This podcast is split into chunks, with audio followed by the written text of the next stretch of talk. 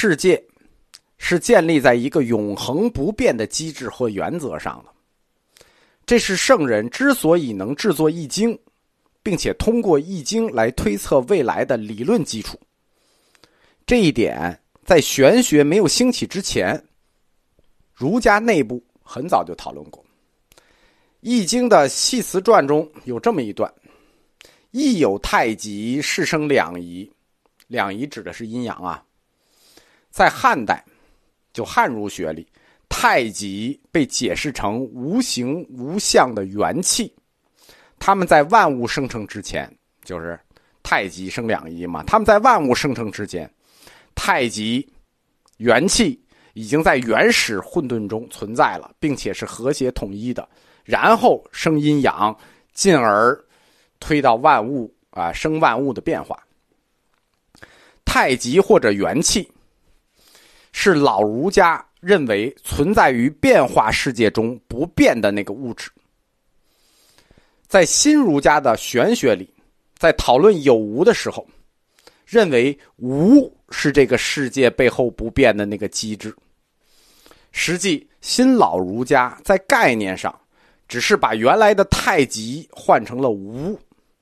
太极的标准也符合无的三个标准：无限性、不动性、第一性。新儒家的玄学，它区别于老儒家，一个基本特点是，它用有无的概念来构建自己理论的最基础部分。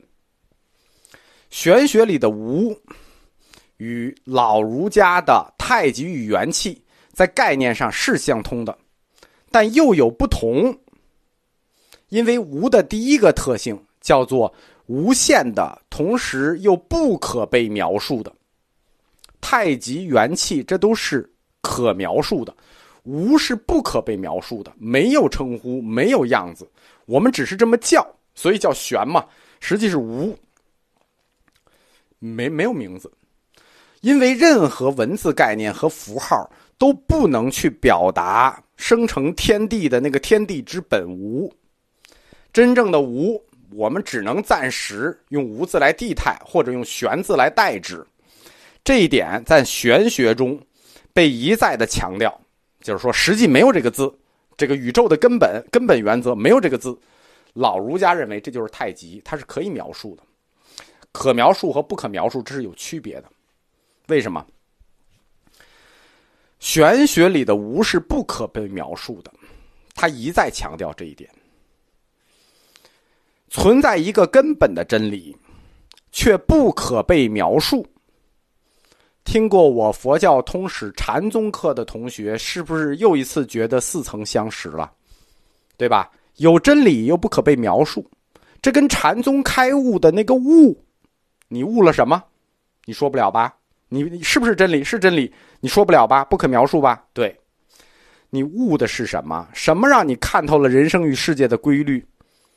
就是禅宗的悟，却无法表达，任何文字和概念都不能表达。玄学跟佛教思想在禅宗还没有出现的四百年以前，他们其实在概念上已经挂上钩了。那么，现在就出了一个矛盾，对吧？你一再强调这个无、这个玄，你们都不能表达，你们不能描述，都是代指。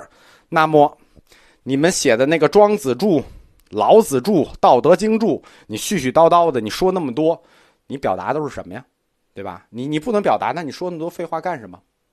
玄学家指出，玄只能暂时的用道啊、大呀、无呀，对吧？就是佛教里的空呀、摩诃呀，就这种道大无，只能暂时用这些词来表达。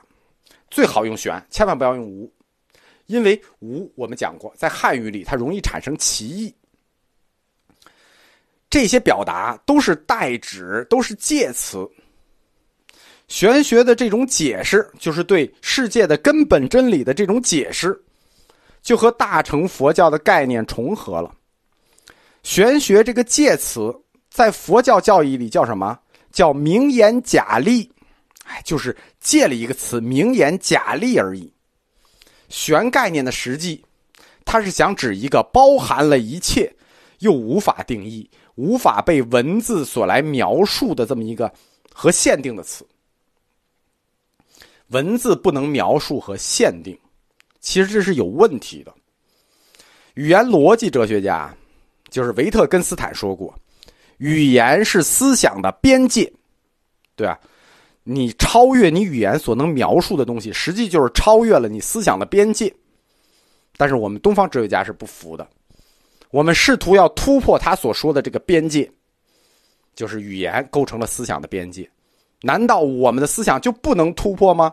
就没有一个概念是语言文字不能描述的吗？不能限定的吗？王弥在《道德经注》里，王弼在《道德经注》里说：“玄者明也，默然无有。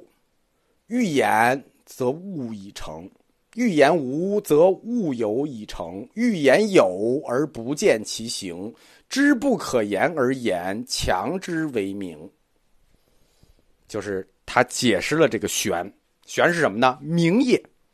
默然无有，想说它没有，物已成；想说它有，却不见其形。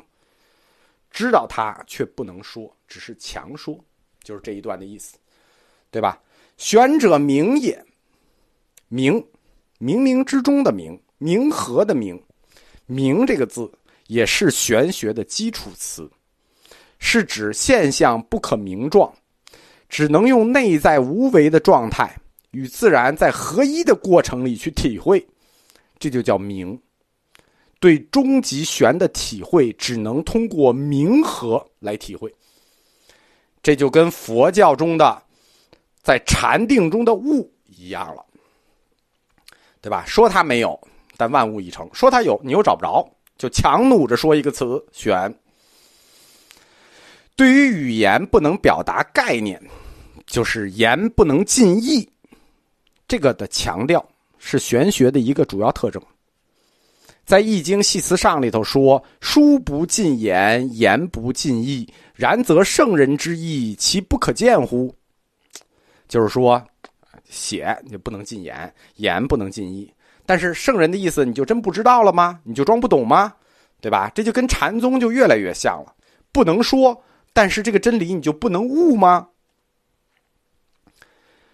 儒家的玄学派，他在描述这个世界真理的时候，就发现了言不尽意这个问题。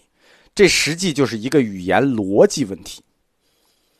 词语和实在之间存在一个不能完全的重合，对吧？因为你能体会，那就说明它是一个实在；但你的词语又不能描述，不能重合，这就引发了言不能完全表达意，不能完全表达理。的讨论，对吧？如果言不能完全的表达意义，不能完全的表达理，那它是否能够完全的去把握真理与真相呢？那这个事儿就展开了一次大讨论。这一次玄学的，在中国知识界引起的大讨论，就是语言能否把握真理这件事情，又一次的为大乘佛教的理论在中国知识界的传播打开了道路。我在佛教哲学假名这一课里讲过，大乘佛教关于语言和假名之间的关系，就是实在和语言之间这种假名关系。大乘佛教认为语言都是假名，假的名字是文字相，是相，对吧？文字相也是相，是相就要舍去。这是大乘佛教的中观哲学，认为语言不能。表达和把握完整的实在和真理，玄学和佛学在语言这个认识上，就是说语言不能把握真理这个认识上是一致的。他们发现了一样的问题，但是发现的这个问题路径又不一样。佛教是怎么发现这个语言逻辑漏洞的呢？就是语言不能完全的把握真理。我在佛教哲学课里讲过。是因为翻译问题，在印度存在多重语言，这个佛经要在不同的语言中翻译，在翻译的时候发现，语言对语言翻译的时候会对意思产生缺失，就是一种语言和另一种语言在描述同一个概念的时候，意义缺失了或者意义偏差了。而中国知识界发现言不尽意这个问题，是纯粹从语言自身上找到的。